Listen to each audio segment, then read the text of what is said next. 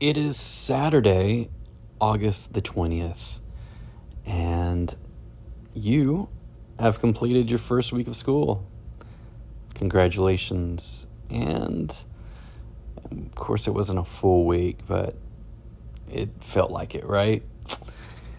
So, today we are going to conclude our habits kind of rehash, kind of focusing on three core habits. And I want you to look at Romans chapter 12, verse 11.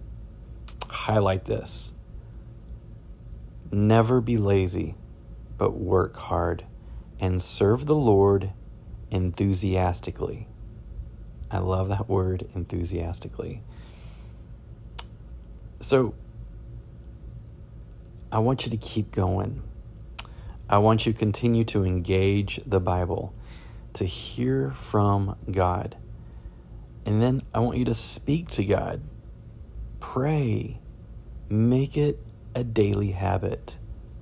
Not just when you're in need of something or when something bad happens I want you to make it a habit to mm, pray, conversations, talk to God, and then make it a habit to worship and belong. Join God's people in worship. So, other habits are helpful, but these three core habits really truly matter the most. They're like playing scales on the piano or shooting baskets in basketball. Besides playing scales or shooting baskets, you need different skills, but you never outgrow these basic practices. Whenever you feel overwhelmed, it's helpful to return to these core habits. They're foundational. We'll never outgrow them. You've worked hard to build and practice your habits this week. So I wanted to applaud you and to encourage you to continue. Here's the goal you will make these key habits a regular part of your life from now on.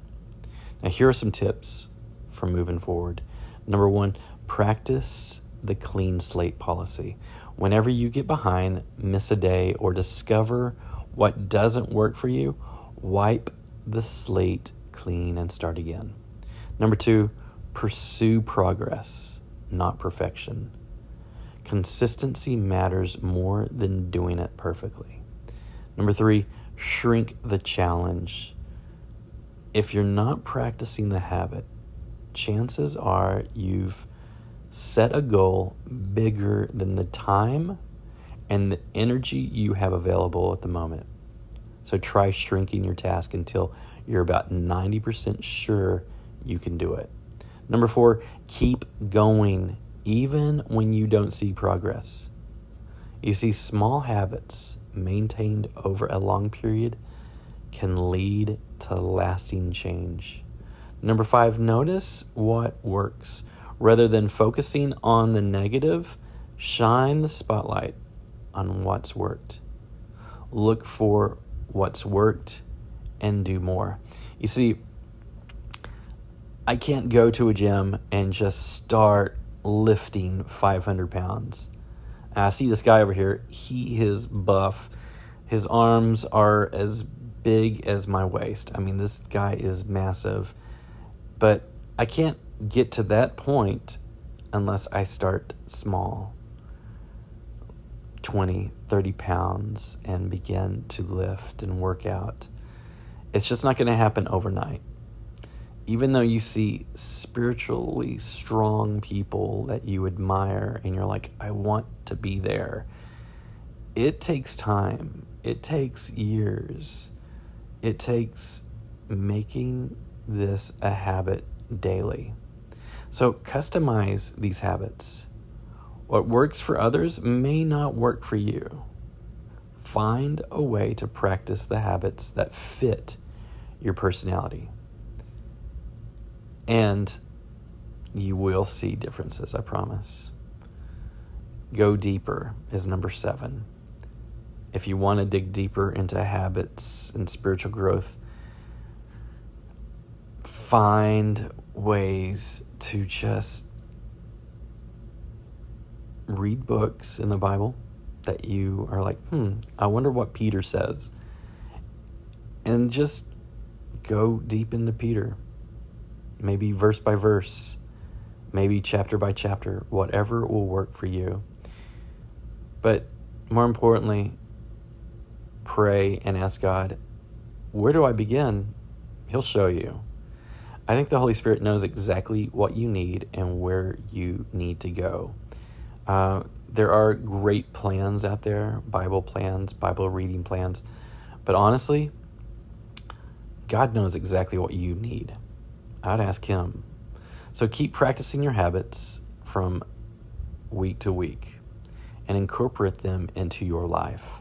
Allow these habits to direct your heart to Jesus.